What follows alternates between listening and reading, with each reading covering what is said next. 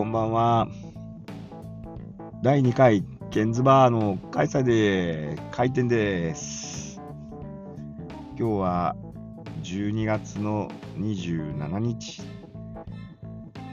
クリスマスも済んでサッカーも済んで、もうあと残すところにじゅうはち、にじゅうきゅう、さんじゅう、さんじゅういち、にせんにじゅうにねんも残すところあとよっかですね。いやー、なんかあっという間のいちねんだったなって思いますね。いいこともあったし、大変なこともあったし、泣きたいこともあったし、笑いたい、笑いでいっぱいなこともあったし、そういう意味では今年は話題ふ、話題がふんだんにあった年だったかなって思いますね。なんだ、春、春からかな。春ぐらいから少しこう、なんか気持ちも晴れやかになって、で、ろくがつとかしちがつとかに、車をちょっと買いまして、はちがつから車乗り始めて、なんかドライブに行ったりとか、そういうのでこう気晴らしができるようになったし、なんといってもあれですね、えー、体重がものすごく増えたので、はちがつついたちからパーソナルトレーニングに入って、じゅうがつまつまでさんかげつみっちり、えー、サボらずに行ったおかげで、はちキロ痩せました。もう全然体の軽さが違うし、自分自身も少し健康になれたかなっていうふうに思いますね。そんな時にっていうか、仕事自体はま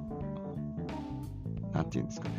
あるかもなく不可もなくじゃないですけど、前ほどこう、なんていうんですかね、車に乗って営業に行ってがむしゃらに取ってくるとか、そういう営業スタイルではなくて、やっぱりコロナのせいですかね、リモートで打ち合わせをしたりとか、